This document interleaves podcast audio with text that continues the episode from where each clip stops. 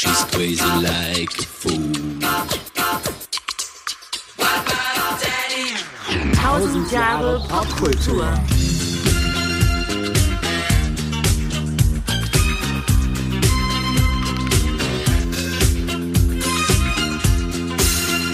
Einen wunderschönen guten Tag und herzlich willkommen zu Tausend Jahre Pop Kultur. mit dem Thema Staying Alive in the 70s. In the 70s. Immer noch. Ja, und Ja. zwar im Addendum. Genau. Gefangen im Addendum. Genau. Im schwarzen Loch des Addendums Ja. sind wir jetzt angelangt. Addendum, Addendum, Addendum, Addendum. Und wir wissen auch noch nicht, wie viele Teile das Addendum jetzt werden. Das wird sich nachher Das rauskristallisieren. wird sich herausstellen, wie schnell wir sprechen Richtig? und wie viele Nachfragen es gibt. Ja. Unsererseits so. Ja. Ja, mal gucken. Ja, und ob wir Bock haben. Genau, das kommt natürlich auch noch Ja. dazu. Also ich für meinen Teil kann jetzt schon sagen, ich habe Bock. Ja, ich bin mir noch nicht so sicher. Okay. Ja, dann Nein, sehen wir mal zu, dass wir dir mal Bock machen Ja, jetzt denn hier. immer noch gilt ja das Motto, äh, die 70er, das Jahrzehnt der Herzen. Ja. Das ist ja unser Motto, ne, das inoffizielle. Ja. Äh, make the 70s great again. ja. Ein Herz für Rinder. Ein Herz für die 70er, ja. Waren die ein Herz für Kinder eigentlich auch aus den 70ern eine Aktion? Würde mal sagen, ja, bin mir Ja, nicht ganz sicher. Ja, ich nämlich auch nicht. Habe ich jetzt natürlich auch nicht Ich recherchiert. meine, wir müssen mal gucken, wann war denn das Lied Ein Herz für Kinder? Kann jeder haben. ah, scheiße. Ja, von wem war das? denn? Andrea? War das Andrea? Ich glaube, es war Andrea. Geil, Andrea, die hatte ich auch Andrea völlig Jürgens, vergessen. ne? Ja, Andrea Ja. Jürgens, genau. Ich glaube, die hat das gesungen. Ja, die war auch super. War ja eine, von der Bildzeitung eine Aktion. Ja, ja. Und jedes Auto hatte diesen Aufkleber. Ja. Erstaunlicher Oder man war Kinderfeind, wenn man keinen Aufkleber Ja, hatte. dann stand da einfach nur kein Herz für Kinder. Kein Herz für Kinder. Das war dann durchgestrichen. Genau. Ja. Müssen wir gleich das, mal gucken. Da können wir gleich noch mal gucken im Off, während hier etwas Musik läuft, was mit Sicherheit passieren wird, wie immer. Ich dachte mir, wo wir immer so schön in den Jahrzehntfolgen sind, äh, fangen wir wieder mit der Chronik an. Wir hatten letztes Mal bei 75 aufgehört, deshalb starten wir doch jetzt mal einfach bei 76. Ne? Genau. Was war los 76? Also mal so politisch ganz kurz. Ähm, am 2. Juli ähm, gab es die offizielle Wiedervereinigung Vietnams zu vermelden. Das Land war zu einer sozialistischen Republik geworden und wurde durch ein Einparteiensystem regiert. Und das einstige Saig- Saigon wurde umbenannt in... Ho Chi Minh Stadt? Ja, sehr gut. Sehr gut. Ho- Ho- Ho Chi Minh. Ho Chi Minh, Huckleberry Finn, Ho Chi Minh, Huckleberry Finn, Indira Gandhi. Kennst du das nicht von Otto? Kennst du das nicht? Doch, jetzt wo du gerade Indira Gandhi erwähnst, kommt es mir bekannt vor. Sollen wir das nicht verlinken? Auf ist das jeden unter Fall. Umständen auch aus den 70ern? Mit Sicherheit. Denn das war doch die Hochzeit von Das Otto. war wahrscheinlich sogar von 76, 77. Wahrscheinlich. Genau. Ja, ähm, parallel dazu wurde allerdings China von einer schweren Kat Naturkatastrophe heimgesucht. Ähm, da gab es südlich von Peking eines der krassesten Erdbeben ever. Wahrscheinlich kamen 800.000 Menschen dabei ums Leben. Also schon nicht ganz ohne. Also es wird als die verheerendste Naturkatastrophe des 20. Jahrhunderts eingestuft. Und im September des selben Jahres starb dann auch noch Mao Zedong. Das war dann Die zweite im Nachhinein betrachtet vielleicht nicht ganz so schlimm.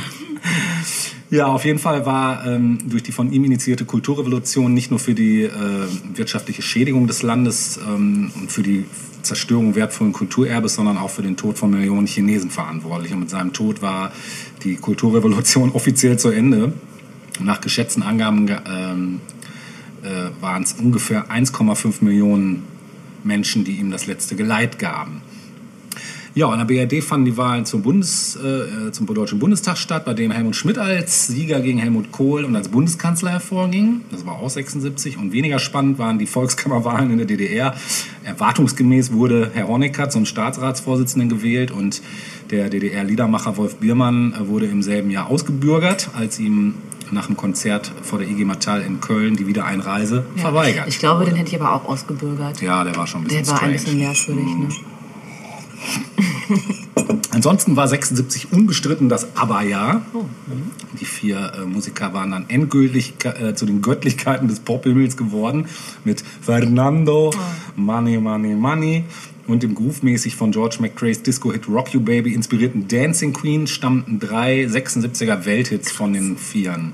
Ja, Ach so, äh, das ist noch ein interessanter Fakt am Rande. Äh, aber widmete Dancing Queen übrigens am 18. Juni der Deutschen Silvia Sommerlath, Ach. die am folgenden Tag durch Heirat mit Karl Ja, Gustav. Königin von Schweden wurde. Richtig! Wo hatten sie sich kennengelernt? Das weiß ich nicht. 1972 bei den Olympischen Sommerspielen in München. Ist das so? Das ist so. krass. Das sind Da war sie nämlich Hostess.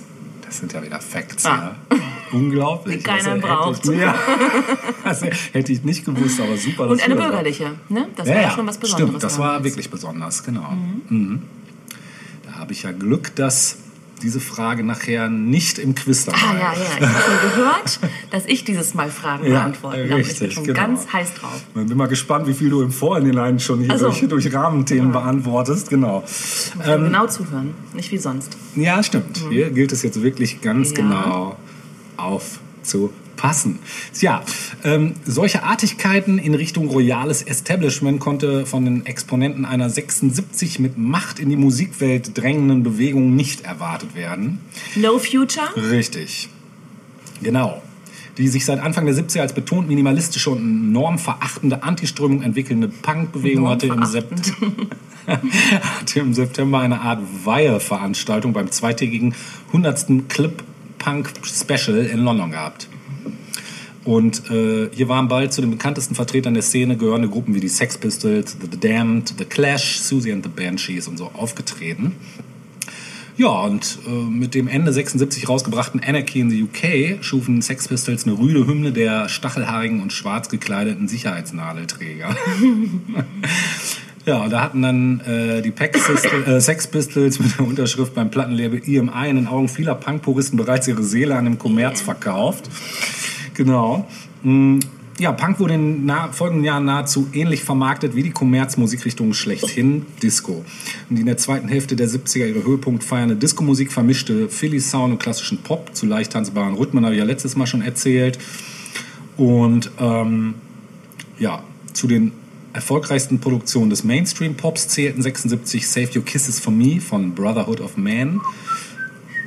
So irgendwie. Ja, nicht schlecht. Du warst Naja, bereit. nicht schlecht. heißt so viel wie Ich hab, durchgefallen. also ich habe es sofort erkannt. und das bereits 75 erfolgreiche Queen Bombast-Stück Bohemian Rhapsody und Rod Stewart's Tonight's the Night sowie Elton John zusammen mit Kiki D präsentiertes Don't Go Breaking My Heart. Ideal zum große Hundeaugen bekommen Kann ich mal kurz waren. unterbrechen? Ne, Kennst du, es gibt doch auf YouTube so Geschichten, ähm, wo Teenies und Twins ähm, mit alten Popsongs konfrontiert werden. Ja, klar, kenn ich Und da das. gibt es dieses eine Video, wo sie, äh, wo Leute zum ersten Mal Bohemian Rhapsody hören und Das kenne völlig ich nicht. austicken. Das kenne ich nicht. Ich Können kenne wir mal das- verlinken. Ja, sehr gut. Ich kenne das mit Nirvana, wo die Kids zum ersten Mal Nirvana hören und voll drauf abgehen. Fand ich schon erstaunlich, dass das die Kinder, äh, die Kinder, also die Kleinen heute immer noch so kriegt. Das ist schon, Ja, schon vor allem weil so, phänomenal. ich sag mal, im Mainstream und irgendwann war ja auch Nirvana Mainstream, hast du das ja heute nicht. Ja. Im, Im Moment nicht. Nee, das stimmt. Derzeit nicht. Das kann schon mal irgendwo aufflackern kurz, aber dann vielleicht nur so am Rande. So. Verlinken wir. Verlinken wir, genau. Ähm, die Boygroupler von den Bay City Rollers, die gehörten nicht nur mit ihrer eigentlichen Zielgruppe, Mädchen im Alter von 12 bis 16, zu den großen Stars. Mit Saturday Night, Money Honey, Rock'n'Roll Love Letter, I Only Want to Be With You und Don't Worry Baby gelang den Schotten ein standardisierter Hit nach dem anderen. Ich kenne nichts von denen. Nein, mit Nein, Sicherheit. Doch, mit Sicherheit. Können wir auch was von verlinken. Die Kollegen von Shower Daddy bedienten mit Under the Moon of Love einen vergleichbaren Geschmack. Sehr schlicht und sehr erfolgreich waren auch die eher verkleidet wirkenden Herren von Sailor mit ihren beiden Hits A Glass of Champagne. Das finde ich übrigens super. Echt? Ich Ja. finde das so schrecklich. Ich fand das total geil. Und Girls, Girls, Girls, das kennst du auch, ne? Das war ja auch was für ein Guilty Pleasure eigentlich. Ja, der deutsche Top-Hit 76 war die Cover-Variante von Let Your Love Flow mit Jürgen Drews, äh, Ein Bett im Kornfeld. Marianne Rosenberg besang erfolgreich die Lieder der Nacht. Peter Alexander brach eine Lanze für die kleine Kneipe. Bei Costa Cordalis drehte sich alles um Anita. Und Gunther Gabriel forderte tatsächlich zu kommen unter meine Decke auf, obwohl Roland Kaiser ihm mit frei, das heißt allein, den Weg gewiesen hatte. Und Peter Maffay's gekonnte Betroffenheit, Schnulzen und es war Sommer und Josie kontrastierten mit dem dünnsinnigen und weichbeinigen Schmidtchenschleicher von Niki, Nico Haag. Ja, Gianna Nannini bringt mit mäßigem Erfolg ihr Debütalbum gleichen Namens auf den Markt und die Band Blondie debütiert ebenfalls im Musikjahr 76. Ja, und in England gründen sich The Clash. So viel gibt es erstmal zu 1976 von meiner Seite aus. Also eine ganze Menge eigentlich. Ja, ne? passiert ganz schön was. Ja. Gut, ähm, das waren ja schon mal ein paar ganz tolle Meilensteine des Jahres 1976. Ähm, wir hören auch schon die Trommel im Hintergrund, Drumroll, weil zwölf Monate später würde ich endlich äh, der Welt geschenkt werden. Ja, ne? stimmt. Dazu kommen wir dann gleich. Ja, da bin ich schon sehr gespannt drauf. Ähm, vorher aber noch mal ein kurzer Blick auf so ein paar ähm, Facts zum Thema, vor allem auch zum Thema ähm, Leben äh, und wie Jugend eigentlich damals so gelebt hat. Ähm, was wir beim letzten Mal nicht besprochen haben, war zum Beispiel das Reiseverhalten. Das haben wir in den letzten Jahren oder in den Ja, letzten stimmt. Jahrzehnte-Folgen auch immer ganz gerne aufgegriffen. In den 70ern, was kam da in Mode? Der Daumen, nämlich Ja, das, das Trampen. Wurde vielleicht nicht unbedingt gesellschafts- und salonfähig, aber doch äh, wesentlich häufiger sichtbar auf den Straßen Europas als noch davor. War Ne? damals noch safe? Oder schon nicht? Da müssten wir uns jetzt mal alte Aktenzeichen XY ungelöst Folgen Die angucken. Ich los, glaube, ne? da ging das so, ja, ich glaube, die- das Wahrscheinlich zeitgleich mit dem. Tramp ging auch Aktenzeichen los. Wer, wer kann uns sagen, äh, wer sie zuletzt gesehen hat? Die, die, Zuletzt an der Ausfahrt ja, genau. Danach verlor sich jede Spur. Naja. Nee, ich glaube, Aktenzeichen äh, ist noch vorher, in den 60ern Ja. irgendwann. Ist eine der, Echt? Ist das in den Ja, 60ern? ist eine der langlebigsten Sendungen, glaube ich, sogar im deutschen. Fernsehen. Okay, das wusste ich nicht, dass 60er schon war. Ah, Du hast das auch schon mal erwähnt, stimmt. Kann, ja, habe Ja. ich? Mag sein. Naja, es wurde wild getrampt. Mhm. Ähm, That's why the lady is a A tramp.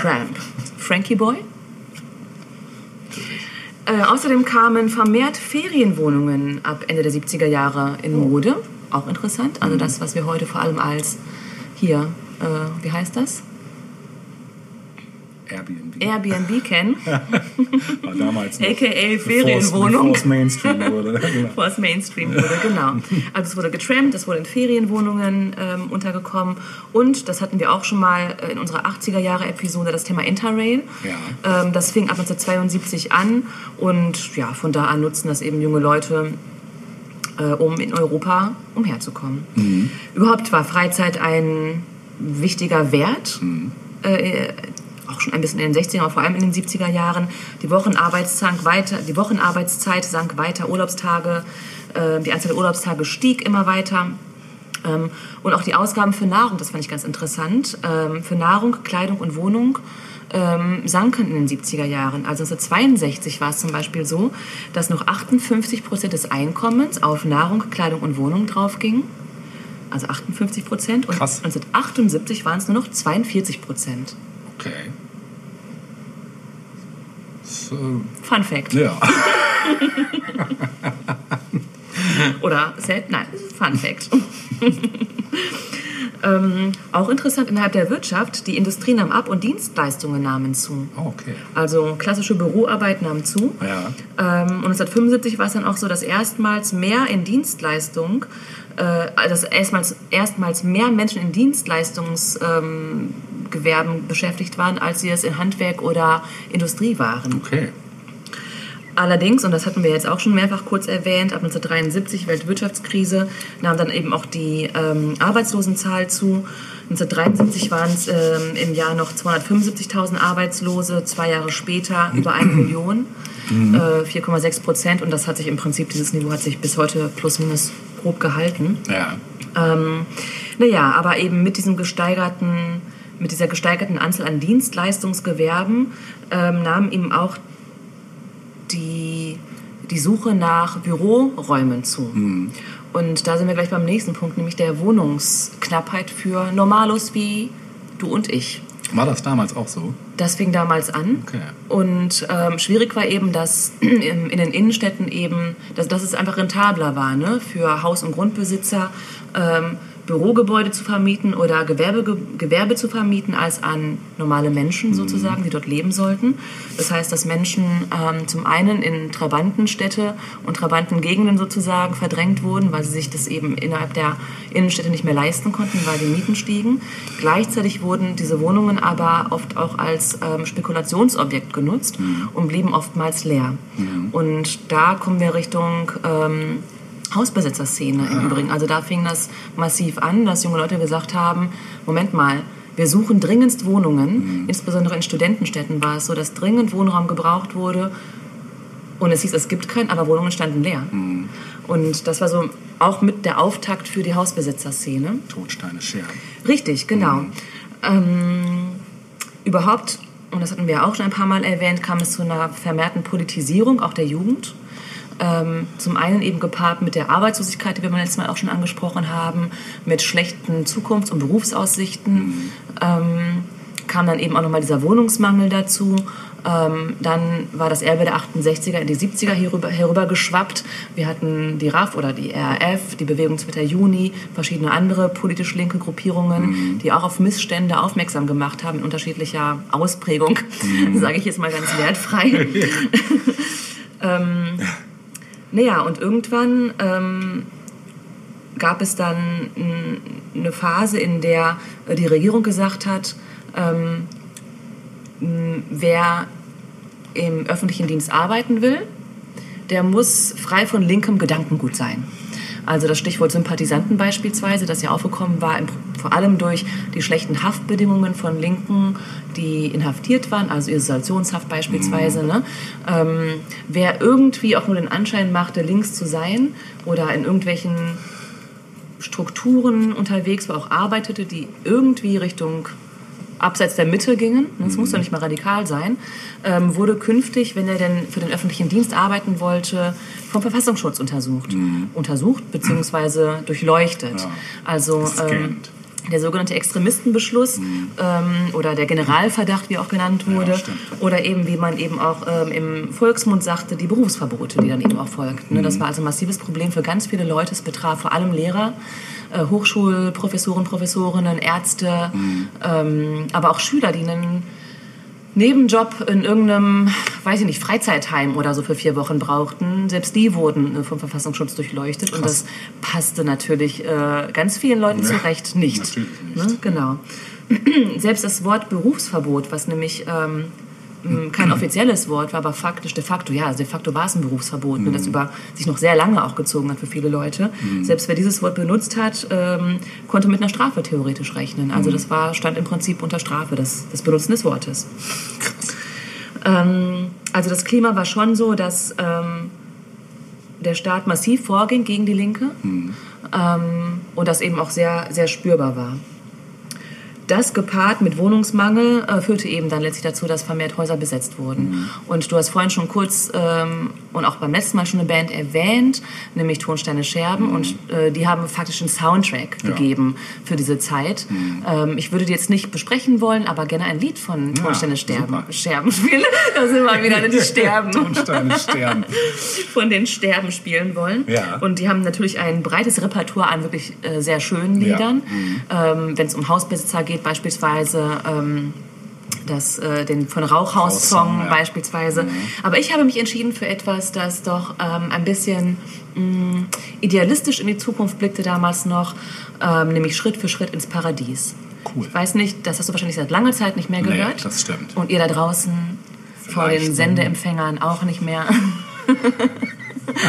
Und deswegen dachte ich mir, hören wir uns das doch mal an. Sehr schön. Viel Spaß damit. Du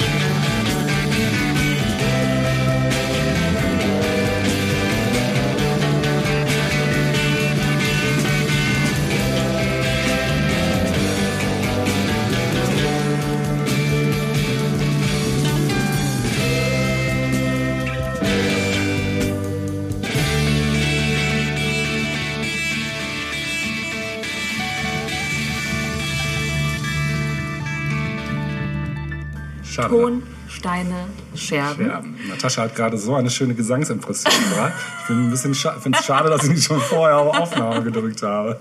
Naja, beim nächsten Mal. äh, ich wollte nachtragen schnell, dass das Stück von 1972 ist, vom Album. 72, krass. Ja, vom tollen Album Keine Macht für Niemand, Ja. das ein geflügeltes Wort geworden ist, muss Ja, man sagen. Ne? definitiv. Ja. Definitiv. Und ich gebe ab an dich, lieber Kollege. Hallo.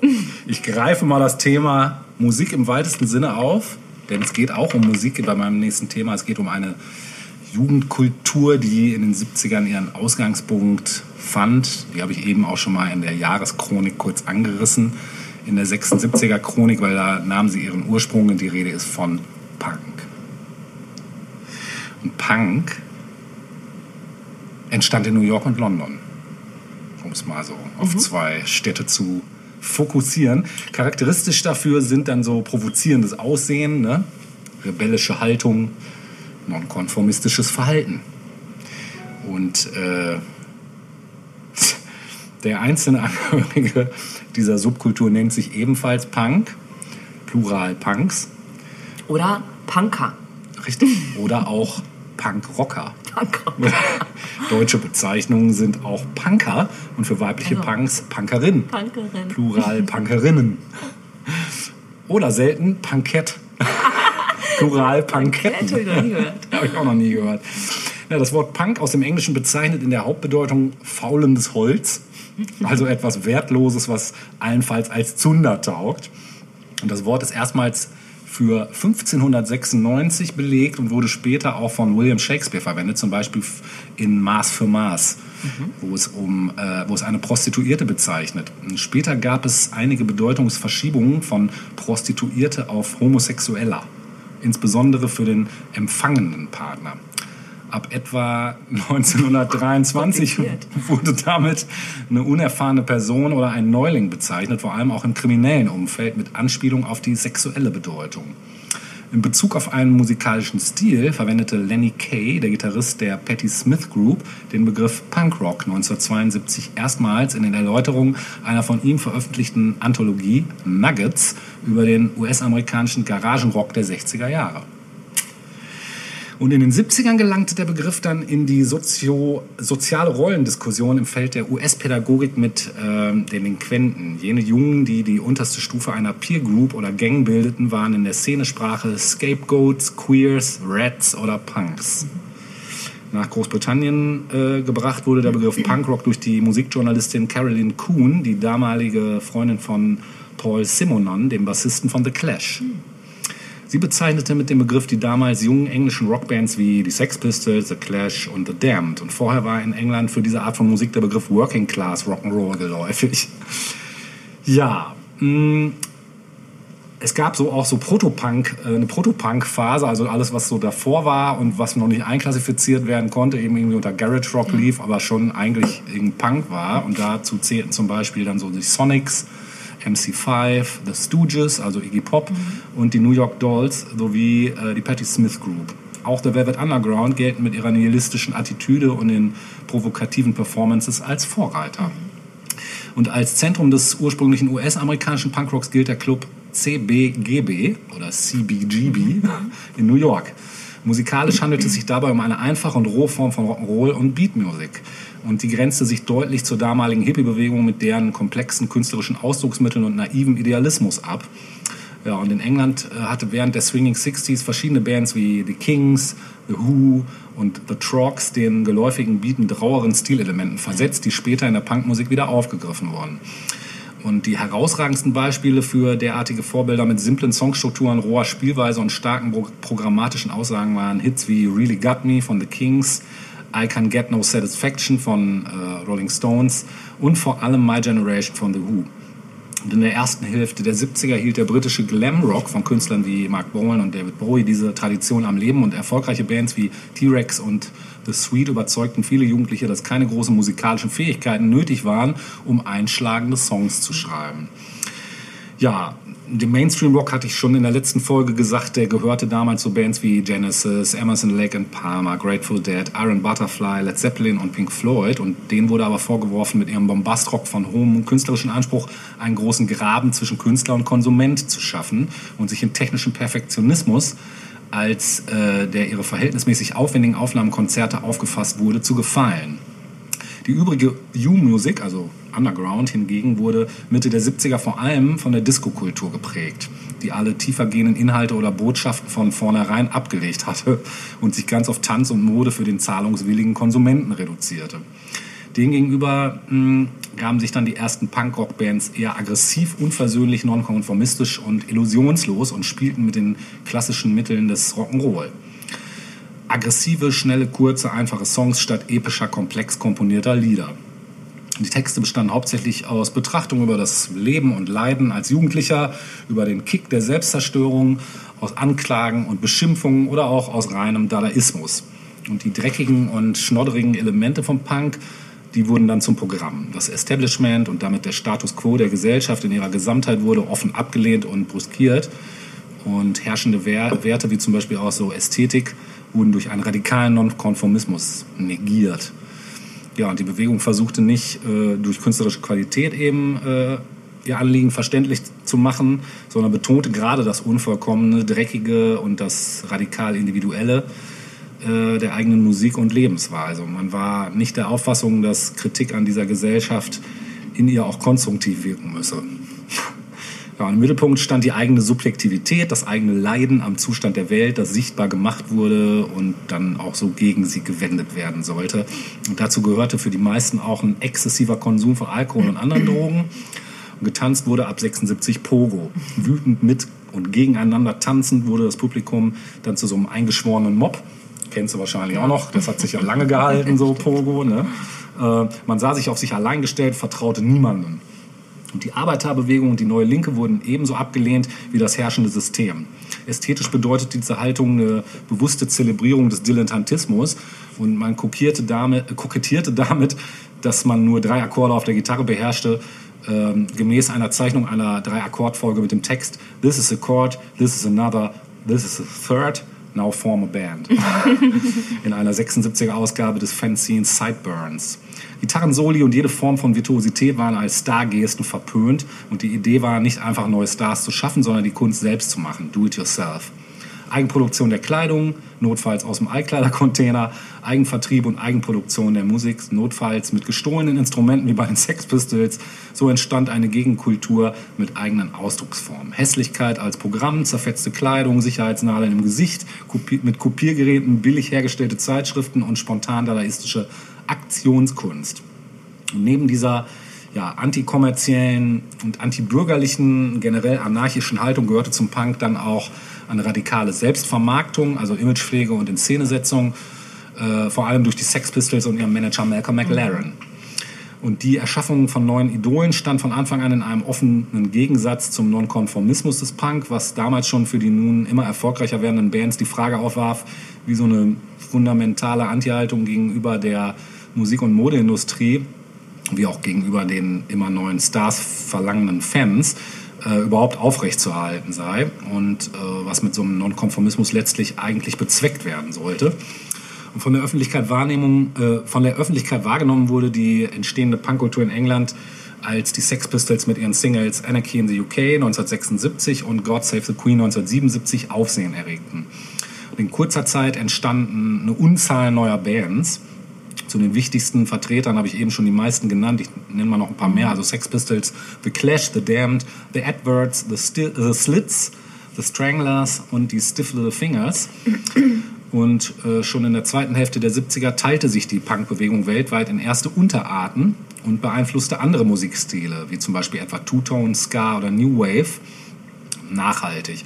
Wichtige Substile und deren herausragenden Vertreter waren zum Beispiel Anarcho-Punk, zum Beispiel mit Cruss, Conflict und Flux of Pink Indians, äh, beziehungsweise Street Punk, zum Beispiel äh, Sam, Sham 69, Cockney Reject, Cockney Rejects, Alter, Blitz.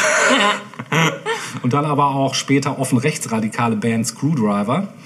Und dann noch der Horrorpunk, hier vor allem durch die Misfits vertreten. Ja, so viel erstmal so zum Punk an sich. Ich möchte auf eine Unterart später noch kommen, äh, aber erst im zweiten Teil, die sich bis heute auch noch ganz gut gehalten hat. Ich würde aber jetzt gerne einen klassischen Punkrock-Knaller spielen, aber du musst ihn losziehen, weil ich konnte mich hier wieder nicht entscheiden. Hast du welche vorbereitet? Natürlich nicht. Deshalb schalten wir mal kurz in die, in die Pausenmusik.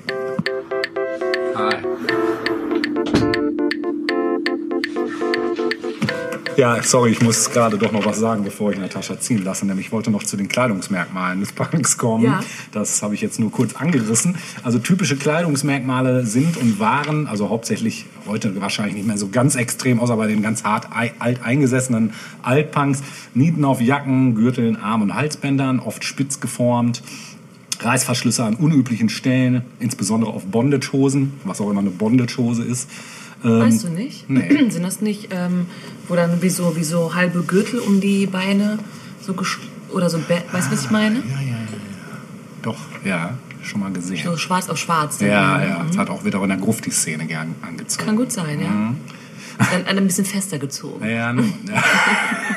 kann man sich auch mal irgendwo auch ein bisschen wehtut. kann man sich irgendwo auch mal festbinden dran, wenn man möchte, genau. Ja, Anstecker, Buttons natürlich, ne? Und Nasenringe aus Phosphor. Natürlich, wäre ich noch zugekommen. So.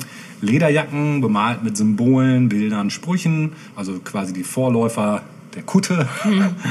Uniformteile gerne auch, Patronengurte und Militaria. In den frühen Punk-Szenen auch Hakenkreuze, später auch antifaschistische Symbole. Ja, Graviert- stimmt, das mit dem Hakenkreuz war schon merkwürdig. Ja. Ne? Äh, Das war völlig Ja. apolitisch ja. Tatsächlich. Ja, einfach nur, um zu Das provozieren. ursprüngliche Swastika ist ja auch erstmal apolitisch. ne? Ja gut, aber in den 70ern war es das ja schon längst nicht Nee, mehr. das ne? nicht mehr, Es nee. geht immer nur darum, wir provozieren jetzt mal, egal Genau. womit. Genau, also wenn du nach Asien fährst, dann fühlst du dich als Deutscher schnell provoziert, weil du überall auf Klar, die Dinger stößt. Aber genau. Ähm, ja, karierte Hosen gerne, Jeans oft gebleicht, äh, Schottenröcke auch mal und andere Kleidungsstücke mit Tartanmuster. Äh, ja, Ta Tarnmuster. Tartanmuster. Auch wieder Bondage-Hosen. Ich glaube, ich muss da mal ins Sortiment schauen. Netzhemden, Netzstrümpfe, Zebra, Tiger und Leopardenmuster, zerrissene, bemalte, beschriftete und anderweitig veränderte Kleidung, Schnürstiefel, Arbeits- und Sicherheitsschuhe zum Beispiel. Genau. Crocs zum Beispiel. Zum Beispiel, Doc Martens, genau. Und natürlich, wie du schon sagtest, also lustige Piercings, gerne Überall. auch Sicherheitsnadel. Ja. Genau. Ja, und der Punk propagierte oft die Anarchie und ähm, so sprach sich zum Beispiel äh, John Lydon von den Sex Pistols für eine Form von Anarchismus aus. Hierbei ist äh, jedoch meistens keine ernsthafte politische Perspektive im Sinne von anarchistischen Theoretikern gemeint, sondern eher nur die denkbar radikalste Ablehnung der herrschenden Verhältnisse, was sich an der gemeinsamen, oft sinngleichen Verwendung der Begriffe Anarchie und Chaos zeigt. Ähm, beispielsweise durch Bands wie äh, The Exploited. Oftmals zeigt sich eine Nähe zum Nihilismus. Ein extremes Beispiel hier stellt der 93 gestorbene Gigi Allen dar. Den hatte ich schon mal in einer, hattest du schon genau, schon mal erwähnt. Auch ein ganz krasser Typ gewesen. Und häufig wird Anarchie auch als Anomie oder als eine Form von besonders radikal gelebten Individu- Individualismus verstanden. Ja, trotzdem verstehen sich viele Punks als politisch links. Zum Beispiel Jello Biafra, der Sänger von Dead Kennedys, ist aktives Mitglied der United States Green Party. Anarchistische Bands wie äh, Cruss, Conflict oder Sounds und deren Anhänger verstehen Punk als Kampf gegen das herrschende System, insbesondere gegen die Konsumgesellschaft, gegen Institutionen aus Politik, Wirtschaft und Kirche.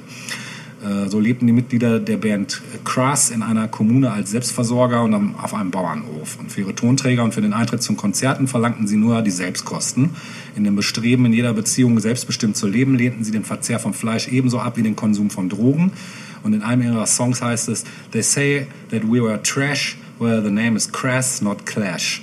Also die sagen, wir sind Müll und wir heißen Crass und nicht Clash.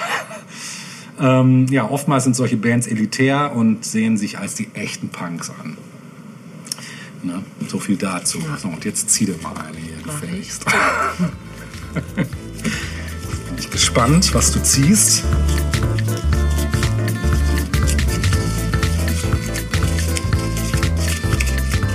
Nummer zwei. Nummer zwei, das ist eine sehr gute Wahl.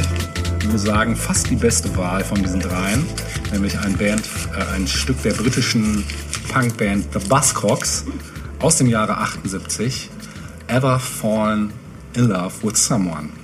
Ich wünsche euch viel Spaß damit. Was so romantisch klingt, ist gleich äh, wahrscheinlich Ach, es hat tatsächlich einen, einen kleinen, einen kleinen Hauch Romantik hat es Okay. tatsächlich. Das hören wir uns jetzt mal an. Wir hören uns das raus. mal an, wie Punks Romantik definieren und sehen uns gleich wieder.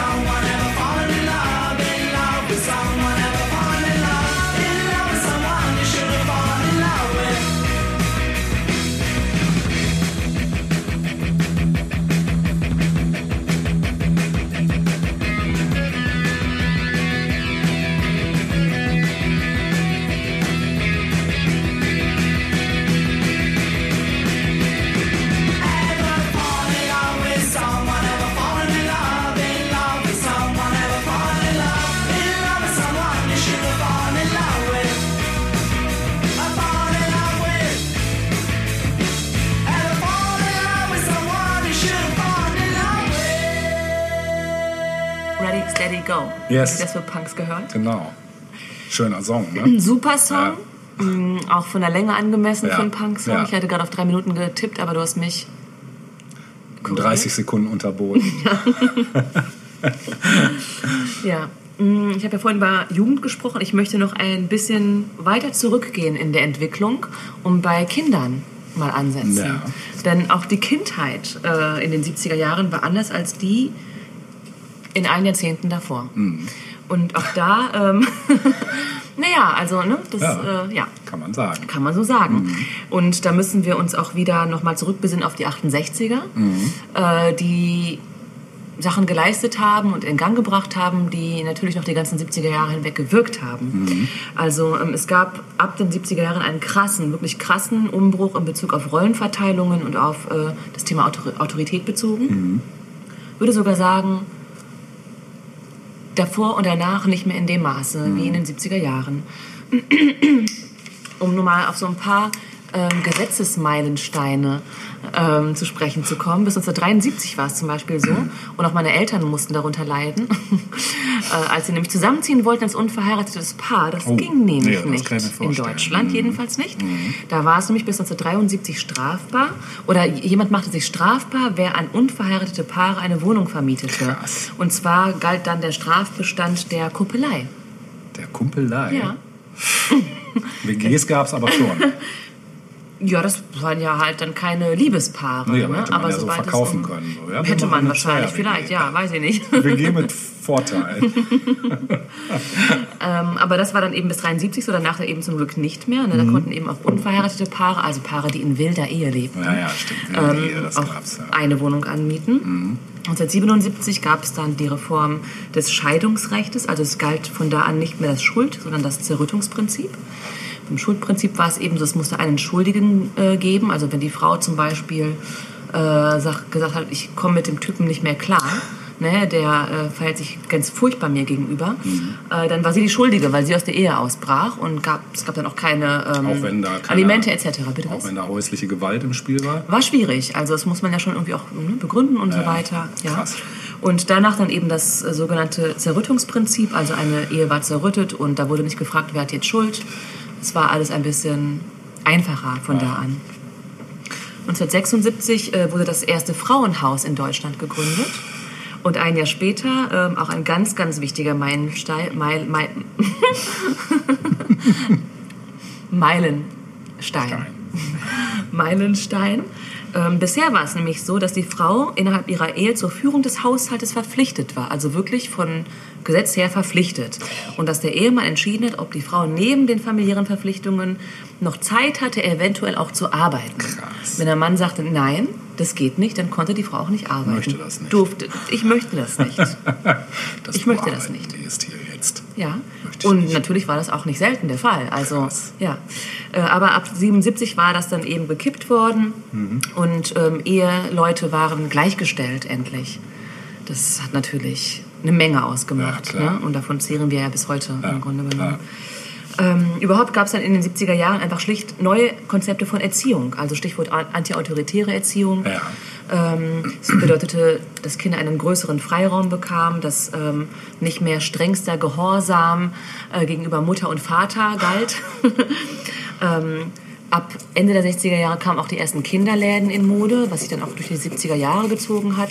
Dieses Thema antiautoritäre Erziehung ist heute vielleicht nicht mehr so aktuell, aber man muss schon sagen, dass das äh, Nachwirkungen natürlich hatte. Also ähm, wir dürfen heute, oder auch Kinder, wir sind jetzt keine Kinder mehr, aber Kinder heute dürfen Ja, auch widersprechen, ohne dass sie geschlagen werden Ja. oder in die Ecke müssen Ja. oder Ecke, genau. ja, was auch immer damals. Ja, ich meine, wir lachen, aber Ja, das war lange, lange Zeit Stand, Alltag für Kinder leider. Ne? Ja, ist heftig. Das Thema Kindergärten kam dann natürlich auch mehr und mehr in Mode. Ähm, Anfang der 70er noch weniger stark. Also ähm, 1971 war es zum Beispiel so, dass nur 20 Prozent aller Kinder einen Kindergarten besucht hat. 71. Krass. Ja, nur 20 Prozent. Ähm, ich denke spätestens mit, äh, mit der Gesetzänderung 1977, dass eben die Frau nicht mehr ähm, zur Führung des Haushaltes verpflichtet war und somit eben auch arbeiten konnte, war dann immer das Thema Kindergarten und ähm, Unterbringung von Kindern vermehrt Thema. Ja, wie wurde denn eigentlich gespielt, Helge? Womit hast du als Kind gespielt? In den 70ern. In den 70ern. Ja, das ist eine gute Frage. Also ich war viel draußen auf Ja, jeden Fall, das gutes weiß Stichwort. ich. Ich Ja. war ähm, Ich meine, das ist ja so bis, bis in die 90er Jahre hinein. Also sei- seit, ich sag mal so, bis zu dem Punkt, wo äh, Computer und Fernseher Standard wurden in allen Kinderzimmern, spielten Kinder vor allem auch draußen. Ja, also ich weiß, ich habe mich viel mit Schulfreunden getroffen, draußen gespielt, Verstecken, Packen, was auch immer. Sowas ging immer. Und ähm, ansonsten so jetzt Spielsachen technisch, ich kann mich natürlich noch an Lego und Playmobil erinnern. Das Ja. gibt's ja auch beides bis heute. Das stimmt. Playmobil kam übrigens 1974 auf den Markt. Echt so früh schon? Ja. Krass. Und Lego? Weiß ich nicht, aber ich Ja. glaube schon früher. Ja, ich meine auch. Lego wäre schon eher gewesen. Mhm. Ich habe das auch kombiniert. Also ich habe dann Lego und Ja, Playmobil auch Playmobil war eher für die Grobmotoriker, ne? Genau. für die mit wenig Fantasie. Ja, ich Genau. ja Playmobil tatsächlich lieber, muss ich Ja, gestehen. ich hab fand das auch eine gebaut. Zeit lang Ich etwas lieber geiler. gespielt als gebaut. Ah ja. Mhm. Ja, also ich habe irgendwann, aber das war dann in den 80ern, habe ich mit einem Nachbarn immer, keine Ahnung, da war alles dabei. Playmobil, Lego, Star Wars Figuren, alles, alle Figuren bauten ein Dorf zusammen Ja. und haben dann da, genau. Ja.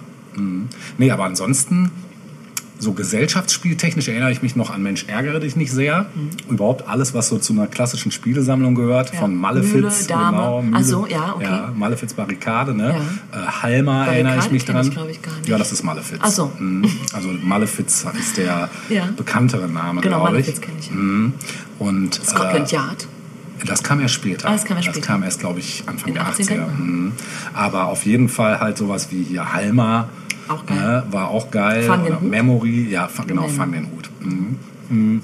Spitz? Gab es da nicht was mit Spitz, so pass Hund? auf. Ja, das Spitz. war auch. Das hatte meine Oma, das weiß ich auch noch. Ja, die hatte auch einen Spitz, insofern passte das. Der passte auch immer auf. Das und ähm, dann kamen irgendwann schon so Spiele, die waren so ein bisschen, da war schon so ein bisschen Elektronik dabei. Zum Beispiel im Netz der Spinne erinnere ich mich noch daran. Sagt mir auch was. Ja, da war so ein Plastikhügel auch mit einer Metallplatte und da saß eine Spinne und man musste immer versuchen, mit so einem, so einem gabelähnlichen Teil, die da irgendwie die Sachen aus dem Netz zu hebeln. Und wenn man an diese Metallplatte mit der Gabel kam, dann kam die Spinne von oben runtergesprungen. Also richtig was für Arachnophobia. Phobiker, nicht Phobia. Äh, genau. Und das war, glaube ich, Ende der 70er schon auf dem Markt. Genauso wie Slotter, Dr. Slotter und Das so. Da musstest du irgendwelche Operationen durchführen, auch mit so einem Metallding. Und wenn du den berührt hast, dann ah, hat er halt irgendwie geschrien oder so. Also solche Spiele gab es da, die waren sehr angesagt. Geil. Genau. Ja, aber das ist auch schon ein Puzzle, hat man gerne mal gemacht Ja. zwischendurch. Genau. Wie hieß das denn mit den, mit den, ähm, mit den, war auch in jeder guten Spielesammlung vertreten, mit diesen Stäben, die... Ähm, Mikado. Mikado. Ja, Klassiker. Super Spiel, Ja, auch bis Domino. heute eigentlich. Domino. Domino. Ja. Domina und Domino. Ähm, die Barbie. Jo. Hattet ihr auch Barbies dann- zu Hause? Nee, ich jetzt selber Jungs, nicht, aber aber meine Schulfreundin Maja, Maja. die hatte Barbies, genau. Das war dann, ja, das war auch immer spannend. Mit all der Kleidung Genau. und so, ne? Da hat Ja. man auch gerne mal ausgezogen, mal zu gucken, aber war ja nichts zu sehen. ja, es war alles sehr streamline, so, ne? War sehr, sehr asexuell, sag ich Das mal. stimmt, das stimmt. Ja, die Barbie gab es übrigens seit 1965 schon in Deutschland. Ehrlich? Ja. Mhm. Alter Schwede. Okay. Ah, Und ihre, war das ihre Schwester Skipper oder war das eine Freundin? das ist eine gute Frage. Ich kann mich noch an Ken. Ken, erinnern, Ja. genau. Ken. Ken war selten, also da mussten Ja. wir ja immer ausleihen. Für gewisse Stunden. War das ein Call Ken? Ein bisschen. Kenboy. Ja. Ja, ein Ken Echt, der war selten, das wusste ich auch noch nicht. Also wir hatten den nicht, aber ich habe den immer von einer Freundin geliehen. Mhm. Wenn er mal gebraucht wurde. Ja, Wenn der Mann im Hause mal her genau. musste. Ja. Ähm, Yps, die Zeitschrift, Ja, ich kam super. 1975 auf den Markt Super Zeitung. mit äh, den Gimmicks, Ja. den berüchtigten Gimmicks. Urzeitkrebse. Zum Beispiel, Hm, ja. Der Klassiker. Ja, ich kann mich daran kaum erinnern, aber ich habe viel, viel später erfahren, dass wir offensichtlich etwas zu Hause hatten, was auch ein Gimmick war im Heft, nämlich ähm, so eine Art Guillotine für den Finger. Stimmt, Voll da kann geil. ich mich dran Voll erinnern. geil. Ja, genau, da hat man die Leute Vielleicht war es auch so, ein, so ein, eine Kopie des, ur, des ursprünglichen Gimmicks. Ich Ja, weiß kann nicht mehr, sein, woher ja. wir das überhaupt hatten. Manchmal wundert man sich auch rückblickend, woher hatten wir dieses Spielzeug? So merkwürdiger Kram irgendwie, den irgendwo wahrscheinlich angeschleppt hat oder so. Ja. Oder auf Flohmärkten mal günstig Vielleicht, ja, das kann ne? gut sein. Mhm. Stimmt, auf Flohmärkten vielleicht, genau. Ja. Ja. Geil. Ähm, dann äh, eine große, große Errungenschaft für alle Schülerinnen und Schüler, der Taschenrechner. Ja, ja, das war der Hype. Kam auf den Markt und wurde dann auch ganz schnell zum Massenobjekt. Ja. ähm, hat natürlich das Leben immens erleichtert. Also kannst du noch mit den Fingern zählen? Ja, doch. Ah, das auch, das schon noch. Punkt, Ne? Ja, aber im Kopf wird es schon Im schwieriger, Kopf oder? wird schwieriger, ja. Sowieso generell, wenn es um Rechnen geht. Ja. Naja, genau. Und wie du vorhin schon gesagt hast, wurde vor allem eben auch draußen gespielt. Ne? Also, ähm, wenn Mama und Papa fragten, wohin gehst du? Äh, rüber, wann kommst du wieder, wenn es dunkel wird? Ja, genau. wenn das Essen auf dem Tisch steht. Ja. ja. ja. Ja, ähm, es. Ähm, erinnerst du dich, dass wir in den 60er Jahren, da habe ich eine Doku erwähnt oder besprochen, nämlich Sean? Ja. Ja. Ja. Das war ja eine 15-minütige Kurzdoku Ja. über diesen Jungen, der in Haight Ashbury gefilmt wurde. Genau. Ich hoffe auch, alle haben sich das angeguckt, weil es auch wirklich ein Juwel ist. Ja. Ähm, und ich habe etwas äh, Vergleichbares gefunden aus dem Jahre 79. Cool. Das Ganze nennt sich Ein Kinderzimmer 1979. Geil. Und ähm,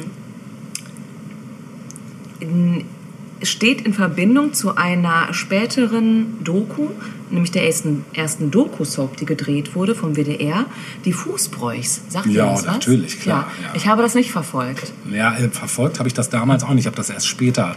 Ja. Später bin ich da irgendwie drauf. Ich weiß gar nicht mehr in welchem Zusammenhang, aber klar, kenne ich. Also Able aber dazu komme ich vielleicht gleich noch, was aus den Menschen geworden ist. Aber der Ursprung der Fußbräuchs liegt eben im Jahre 79 Ja. und in dieser Doku ein Kinderzimmer. Ja. Da hat nämlich ähm, Ute Diehl, äh, ihres Zeichens WDR-Regisseurin, in Köln für einen Dokumentarfilm, den sie geplant hat, nach einer typisch deutschen Arbeiterfamilie gesucht. Geil.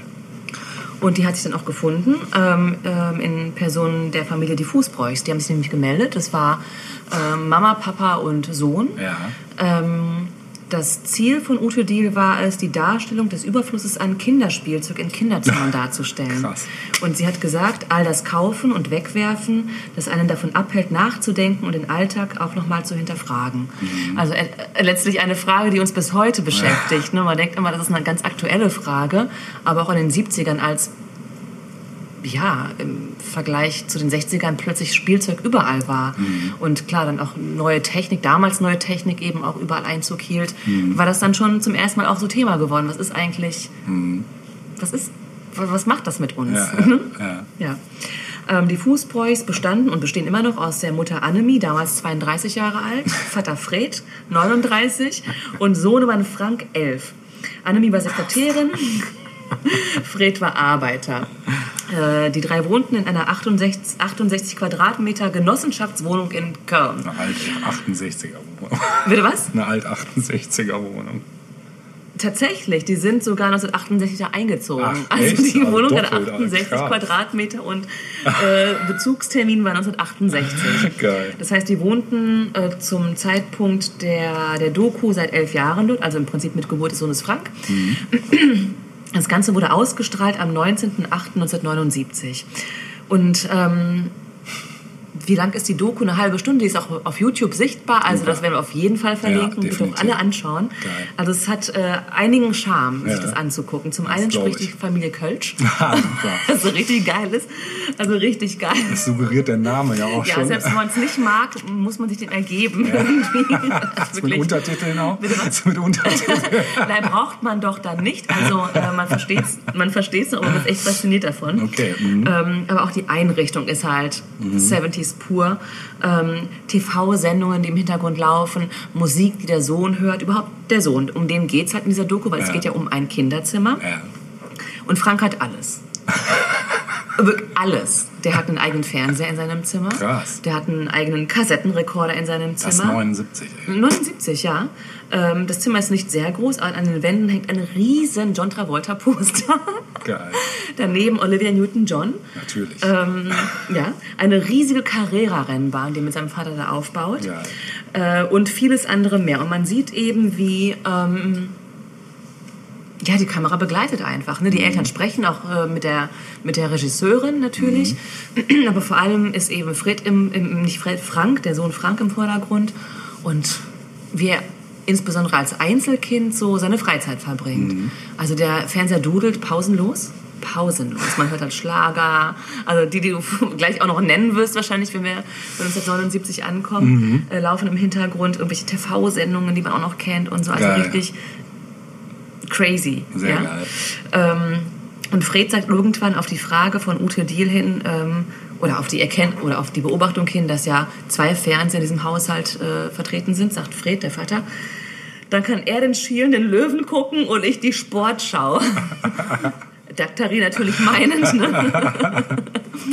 ja, das ist ähm, ähm, vielleicht nicht unbedingt äh, exemplarisch für alle Kinderzimmer jener Zeit, ne? natürlich nicht, aber ähm, ein schöner Einblick, finde ich. Also insbesondere dann nochmal, wenn man im Vergleich sich Sean anguckt, ein ganz anderes Kind, war eine barfuß durch Haight Ashbury in San Francisco laufend, wo es um ganz andere Sachen ging. Ja, ne? stimmt. Auch, auch, auch inhaltlich um ganz anderes ging, ne? der dann irgendwie beschreibt, wie dann die Polizei, die er nicht mag, seine Hippie-Freunde verprügelt ne? oder die Hippie-Freunde seiner Eltern, während dann eben Frank in seinem John Travolta-Zimmer sitzt und kaum spricht. Ja. Vor sich hin singt, hat eine ganz hübsche Stimme eigentlich. Das äh, könnt ihr euch nochmal anhören. ja, äh, das ist äh, nochmal mein äh, Input zum Thema Kindheit in den 70er Jahren. Sehr schön. Ähm, weiß nicht, wie ihr eure Kindheit so erlebt habt, die ihr vielleicht selbst Kinder wart in den 70ern.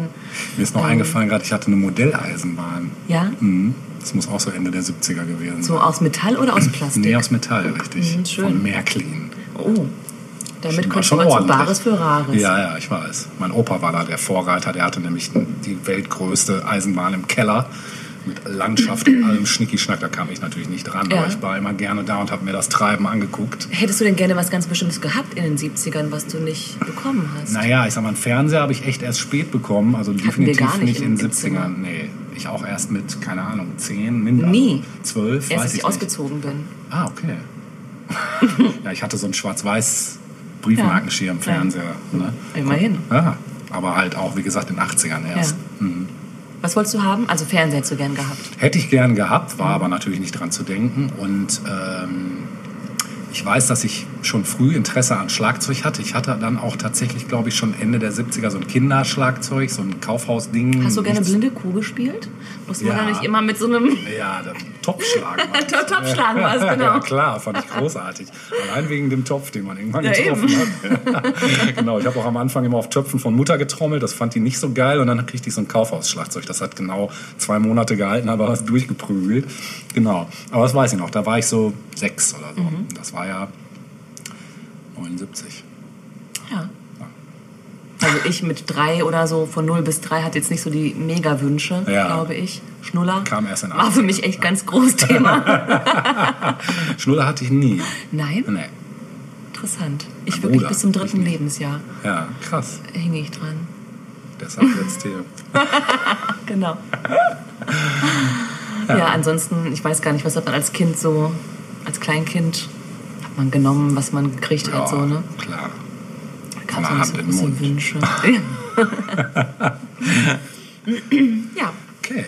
Ja, wir machen einen Sprung in dein Geburtsjahr, Natascha. Ja. Nämlich in das Jahr. 77, man darf es ruhig sagen. Nein, man darf es sagen. Ne? Natürlich. 1977, äh, welches eingeläutet wurde durch ein tragisches Flugzeugunglück Oh, ja äh, im Frühjahr über Teneriffa, genau. Da ist äh, wegen einer Bombendrohung auf Gran Canaria eine äh, umgeleitete Boeing 747 äh, beim dichten Nebel auf eine andere 747, der KLM, Oh, gestoßen. Mhm. Und da sind 583 Ja, oder Menschen stimmt, das war richtig krass. Leben gekommen. Mhm. Warte mal, die sind aber, glaube ich, sind die im Flug oder sind die auf der Landebahn gegen gegeneinander? Ich glaube auf der Landebahn. Ähm, bei dichtem Nebel Ja. steht hier nur. Auf der Landebahn, glaube Ja, das ich. ist Richtig heftig. ja. Es war richtig, richtig krass. Ja, es war auf jeden Fall mit das schwerste Flugzeugunglück in der Geschichte der Luftfahrt bis, bis heute. Ja, siehst du?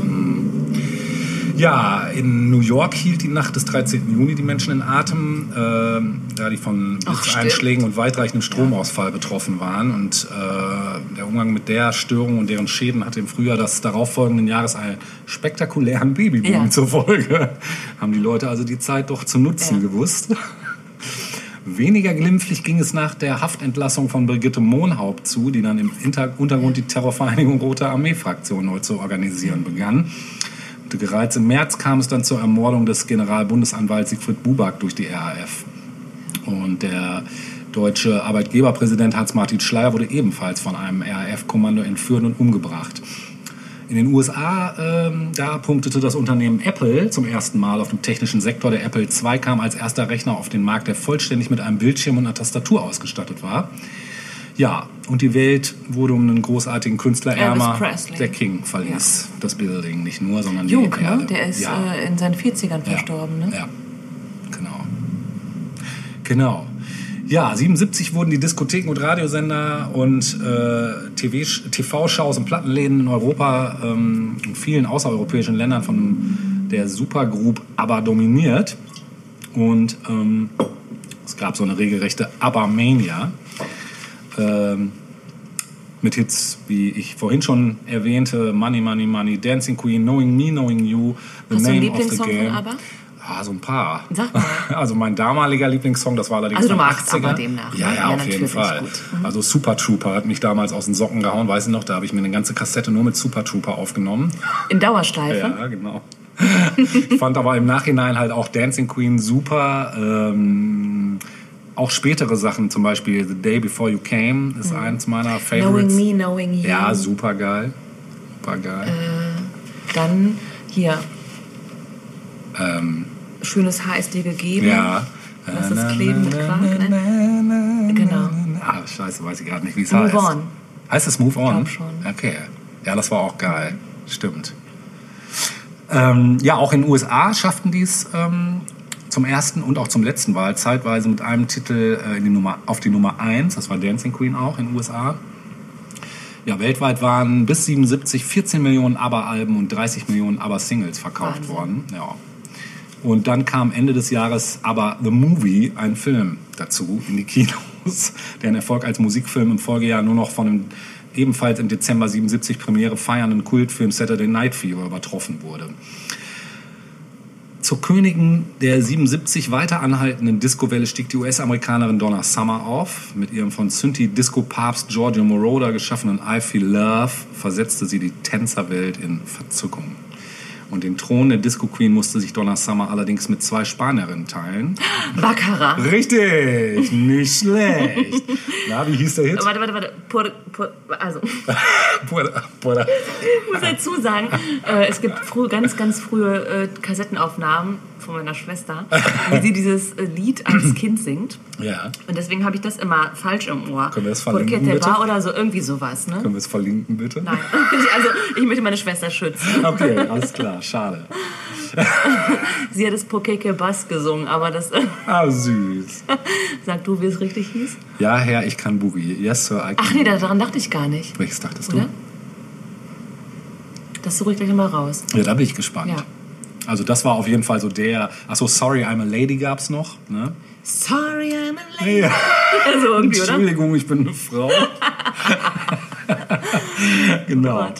Ja, der Frank Farian Karibik Cambodian mit dem dauerzappeligen Bobby Farrell als tänzerischen Blickfang gehörte 77 gle- gleichmäßig gestrickte Hits wie Daddy Cool, Ma Baker und Belfast zu den wenig deutschen Gruppen, Mein Bäcker. die international Hast du das nicht mal? ja, ne? genau, die international Erfolg hatten. Und Lieferanten von kurzlebigen Pop-Sommerhits äh, waren 77 unter anderem Santa Esmeralda mit Don't Let Me Be Misunderstood. Kennst du auch, Ah, Gar- ne? gar nicht schlecht, Ja, ne? es war auch der Sportschauer, die da immer das Tor des Monats mit eingeläutet hat, mit dem Rhythmus Echt? davon, ja. Dann von David Dundas Jeans On. I put my jeans jeans on. I put my jeans on. Johnny Wakelin mit In Zaire. Wie? In Sa, in Zaire. Ja, stimmt. Vielleicht verlinke ich es mal schauen. Bei Mainstream Rock hatten Smokey mit Needles und Pins und dem herzschmerzigen Lay Back in the Arms of Someone und Living Next Door to. Alice. Richtig. Genauso wie die Adler mit dem mehr als nur leicht weinerlichen Hotel Kalifornien Riesenerfolg. Ja, Also ich finde, das ist ein super Song. ja Hammer-Song. Also- Ja, ist es auch. Ist es auch. Also. Ich wollte das einfach nur mal so ein bisschen Ja. Ja, ähnlich sentimental äh, ging es dann bei Fleetwood Mac Go Your Own Way, auch ein Hammer-Song. Go your own way. Go your own way. Richard, Kle Richard Kleidermaß Ballade pour Adeline, das erste Stück, was ich auf dem Klavier spielen auch konnte. Und, ja. und Thelma Houston's Don't Leave Me This Way, auch großartig. Boah, krass. Super Song. Ganz schön krasse Songs. Ne? Ja, da ist einiges rausgehauen worden. So wie dem, in den Armen dem Hit Mal of Kintyre von Wings. Naja. Genau. Queen konnte dann 77 mit einem hymnischen Stück auftrumpfen, nämlich We Are the Champions, ganz grausam. Ich mag das ja. Kommt echt? dann bei Guilty Pleasures nochmal. Ja, okay. Zur rockigen Sache ging es dann auch mit Ram Jam und Oh, Black Betty, Ram. Stimmt. Oh, Das hätte ich jetzt viel älter geschätzt. So frühe 70er. Interessant. ja, nee, ja, 77 dann. Status Quo mit Rocking All Over the World habe ich auch groß, ne? abgefeiert, ja, auf jeden Fall. Und Motorhead mit Motorhead. 77 war im Grunde das einzige Jahr, in dem Punk auf verhältnismäßig breiter Front mit Musikgeschäft, im Musikgeschäft eine Rolle spielte. Ähm, da gaben die ja, Sex Pistols mit God Save the Queen und Holidays in the Sun, die Stranglers mit Get a Grip, die Ramones mit China the Punk Rocker und Clash mit White Riot für Abwechslung im Angebot gesorgt haben. Ja, in der deutschen Schlagerwelt ging es barfuß durch den Sommer mit Jürgen Drees, Howard Karpfendiel, Ried, nimm den nächsten Zug. Und Aber obwohl, mit Maske. vielleicht meinte er auch, nimm den nächsten Atemzug. Vielleicht. Genau. Und dann natürlich auch im Wagen vor mir von Henry Valentino und Gruselig. Uschi mit ihrem knackigen Ratter, Ratter, Ratata. Ähm, Das kenne ich nicht. na, sei froh. Willem jubelte musikalisch, Tarzan ist wieder da. Ich habe die Single. Echt, du hast die Single? Alter, das ist auch ein guter Aber nicht freiwillig. Die haben mich in den. In, als ich in der Grundschule war, in den frühen 80ern, Ja. da habe ich die Single geschenkt bekommen von meiner Grundschulfreundin. Ja. Und die wiederum hatte das wahrscheinlich von irgendeinem Flohmarkt oder so. Ja. Ja, Schrecklich. Ganz, ganz, ganz, ganz, schrecklich. unterirdisch. Hast du mal das Video dazu gesehen? Ich glaube, das werde ich mal verlinken. Auch gruseliger als Hannibal Lecter und so, finde ich. Ne? Also wirklich das schlimmer als alles, was Halloween ist dagegen eine Komödie. dieser selbstgefällige, unansehnliche Typ, ganz der sich schlimm. irgendwie auf dem Sofa regelt, der hat doch dann auch noch, ich sag Willem, Er sagt was. Ja, ganz Das ist auch ganz grausam. Das konnte aber auch, Richtig, Entschuldigung, liebe 70er, auch nur in den 70ern rauskommen. Ja, und auch nur aus Deutschland. Ja. Muss man leider Muss dazu man leider sagen. dazu ja. sagen, Ne, dagegen halfen dann Roland Kaiser mit nur sieben Fässer Wein. Muss man sie auch erstmal reinschrauben. und die internationale Musikwelt nahm eben Abschied von Elvis. Ja, und in den USA gründete sich die Disco-Formation Oh, Freak Out. Du, du, du. Super. The Freak. So schick. genau. Ah ja, Def Leppard wurden auch noch gegründet. Das ist noch mal so. Der Taube-. Der Taube Leopard. Ist denn Leopard Leopard oder ist I nicht Leopard? know. Ist das nicht, äh, naja, ganz I egal. don't know. Ja. Ich weiß nur, dass die. Ich glaube, Leopard ist nicht Leopard, sondern Kann sein. irgendwas anderes. Irgendwie Läppisch oder so. Nee, schon so ein wildes Tier. Ah, okay. Ja, die haben einen einarmigen Schlagzeuger übrigens. Wusstest Ja. du das? Mhm. Der spielt krassere Sachen mit einem Arm als so mancher mit zwei. Ja, ja das war 1977. 70. Ich habe mir gerade die Erlaubnis von Natascha abgeholt, noch in den letzten Minuten noch ganz kurz auf eine Band einzugehen, die ich schon mal erwähnt habe in unserer 60er-Jahre-Episode, weil es sie da nämlich schon gab und auch schon in unserer Guilty Pleasure-Episode, wo ich auch schon was von denen gespielt habe. Fakt ist, diese Band hatte aber in den 70ern erst, naja, einen Durchbruch in dem Sinne vielleicht auch nicht unbedingt, aber sie sind das erste Mal wirklich international aufgefallen. Das ist nämlich eine griechische Psych Pro Progressive Rock What Demis Roussos Richtig, genau, die Band von Demis Roussos. Wie heißen sie? Aphrodites Ach ja, Kind. genau. Aphrodite's Child, genau, griechische Band. Von 68 bis 72 haben die existiert und waren auch mit einigen Songs in den Charts. Ja, und ähm, lustigerweise war Vangelis hier auch eben Mitglied, der da auch durch Filmmusik dann später groß in Erscheinung getreten ist, der auch heute noch Sachen macht, auch immer noch sehr, sehr eigen und sehr groß und sehr gut. Ähm, ich will gar nicht so viel über die erzählen. Es, es gab ein Konzeptalbum von denen, nämlich im Jahr 72, mit dem verheißungsvollen Titel 666. Eine musikalische Interpretation der Offenbarung des Johannes. Und Vangelis arbeitete bereits seit 70 an dem Album, nicht seit er 70 ist, sondern seit 1970. Und die Gruppe musste laut dem Vertrag mit der Plattenfirma Mercury Records noch eine dritte LP abliefern. Und den Verantwortlichen kamen da relativ starke Zweifel, äh, ob sich da so ein progressives Konzept verkaufen lässt. Und so forderte man erst eine neue Single und begann nach dem Erscheinen von Spring, Summer, Winter Fall. Das haben wir gespielt, ne? Genau, das haben wir gespielt mit den Aufnahmen zu 666. Das war also noch davor, dieses Stück. Und das Album erschien dann bei auf progressiven Rock spezialisierten Label Vertigo. Und während Vangelis die Arbeit an dem Projekt beendete, traten die anderen Gruppenmitglieder live ohne ihn auf. Und die Gruppe fiel daraufhin bald leider auseinander. Und Demis Roussos veröffentlichte dann eine Solo-LP und etablierte sich später vor allem in Deutschland als erfolgreicher Schlagersänger. Und interessant ist, äh, dass das Album erst eine späte Würdigung erfuhr, nämlich Michael Cretu übernahm aus der Platte einige Stellen und integrierte sie in das 1990 erscheinende Album von Enigma. Und ich möchte jetzt von diesem Album meinen absoluten Favorite noch euch mit auf den Weg geben, mh, nämlich das Stück The Four Horsemen, was ihr wahrscheinlich alle schon mal gehört habt, was früher auch gerne im Zwei Schlingen in Dauerrotation lief. Und ich glaube, Sagen wir können auch schon auf Wiedersehen Ja. sagen, ne, mit diesem apokalyptischen Ausklang. Und sehen uns dann nächste Woche in Teil 2 wieder, wenn es wieder heißt 1000 Jahre. Popkultur.